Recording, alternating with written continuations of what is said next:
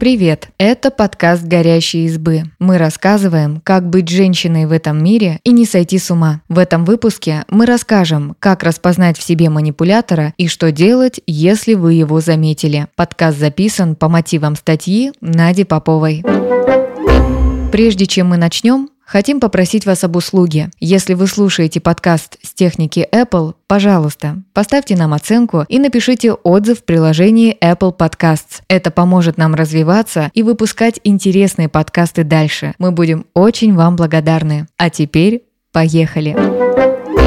Кажется, что манипуляциями занимаются только какие-то злые гении, которые целенаправленно используют окружающих. Но манипуляция – это не всегда осознанное действие. Иногда человек даже не подозревает, что на самом деле играет с чувствами других. Рассказываем, как можно понять, что вы манипулятор и что с этим делать. Вот какие признаки манипуляции существуют.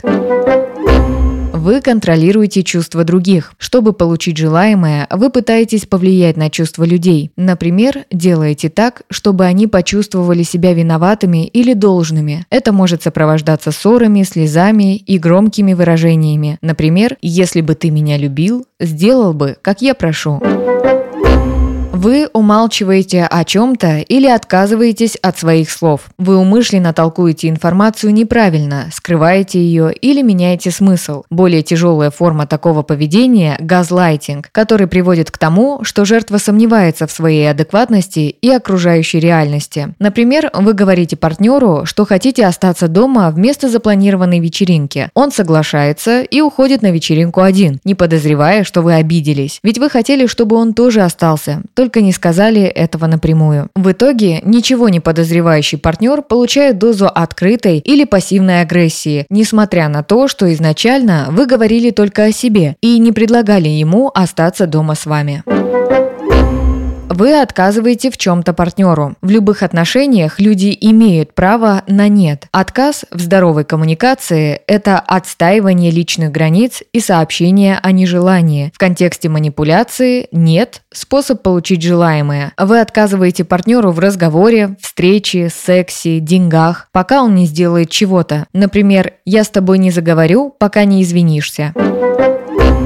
Вы не можете высказать свое недовольство прямо. Вместо честного разговора о своих чувствах вы предпочитаете молчание или намеки. Надеетесь, что другой человек сам поймет ошибку, первым заведет разговор, а в идеале сразу же попросит прощения. Если человек, который вас обидел, не распознает сигналы, негативные чувства копятся и превращаются в пассивную агрессию. Когда чаша переполняется, вы выплескиваете недовольство на человека. Для него же такая реакция, как снег на голову, потому что он не подозревал, что что-то не так.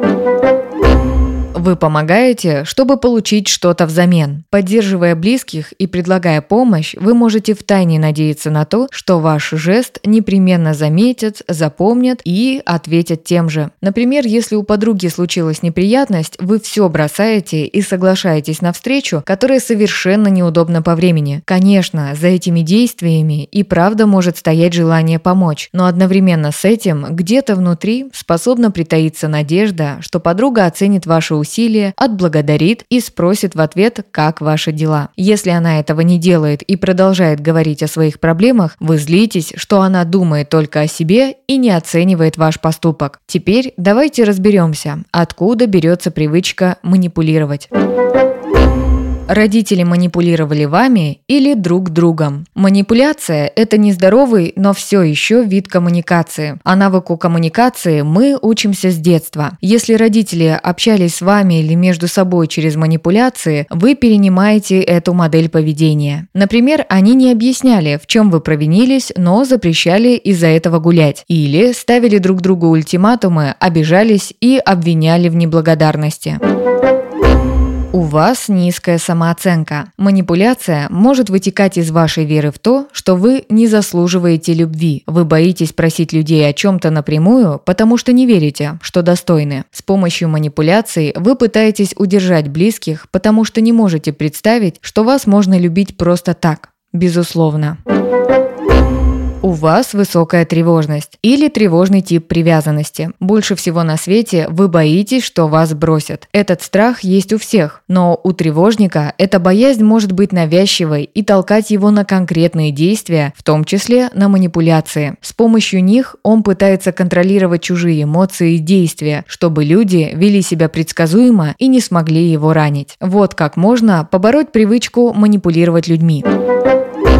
Старайтесь заменить манипуляцию здоровыми видами коммуникации. Если вы смогли понять, что порой превращаетесь в манипулятора и хотите изменить это, обратите внимание на то, как вы коммуницируете. Например, попробуйте использовать «я-сообщение». Это принцип, по которому вы не обвиняете людей, а говорите о своих чувствах. Вместо «ты не обращаешь на меня внимания» скажите «я скучаю, потому что мы стали проводить меньше времени вместе». Вместо «мы не встретимся, пока ты не извинишься» объясните «я злюсь, поэтому мне нужно немного времени остыть» или «мне обидно, потому что… давай обсудим». Так партнеры могут открыто поговорить о переживаниях и найти компромисс. «Я-сообщения» можно использовать не только для того, чтобы высказать обиду. Их можно применять, когда вам нужна помощь и поддержка. Например, вместо намеков и тяжелых вздохов можно сказать «меня кое-что беспокоит, я хочу с тобой поделиться или получить совет, или просто поныть и пообниматься».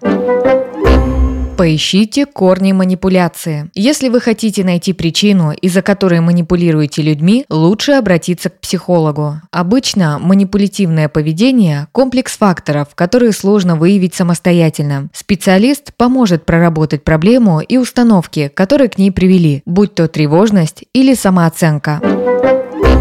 Отслеживайте привычные паттерны поведения. Когда вы знаете, что манипулируете людьми, это легче отследить. Прежде чем сделать что-то по отношению к другим, остановитесь и подумайте, что за этим стоит на самом деле. Например, партнер забыл про вашу встречу, и вы не хотите из-за этого общаться с ним. Тянетесь, чтобы отключить уведомления и не быть на связи. Дайте себе пару минут и подумайте, зачем вы это делаете. Скорее всего, вам обидно, и вы хотите показать это партнеру, но он не узнает о ваших чувствах, если не сказать об этом. Игнорирование только озадачит и ранит его. Попробуйте вместо этого написать человеку о вашей обиде через «я-сообщение». Постепенно старайтесь все больше преодолевать привычные модели поведения. Говорите о желаниях и недовольстве напрямую. Открыто просите помощи, если она вам нужна. Да, поначалу это будет непросто, но скоро вы заметите, что такая форма общения помогает не копить негативные чувства в себе и находит больше отклик у близких.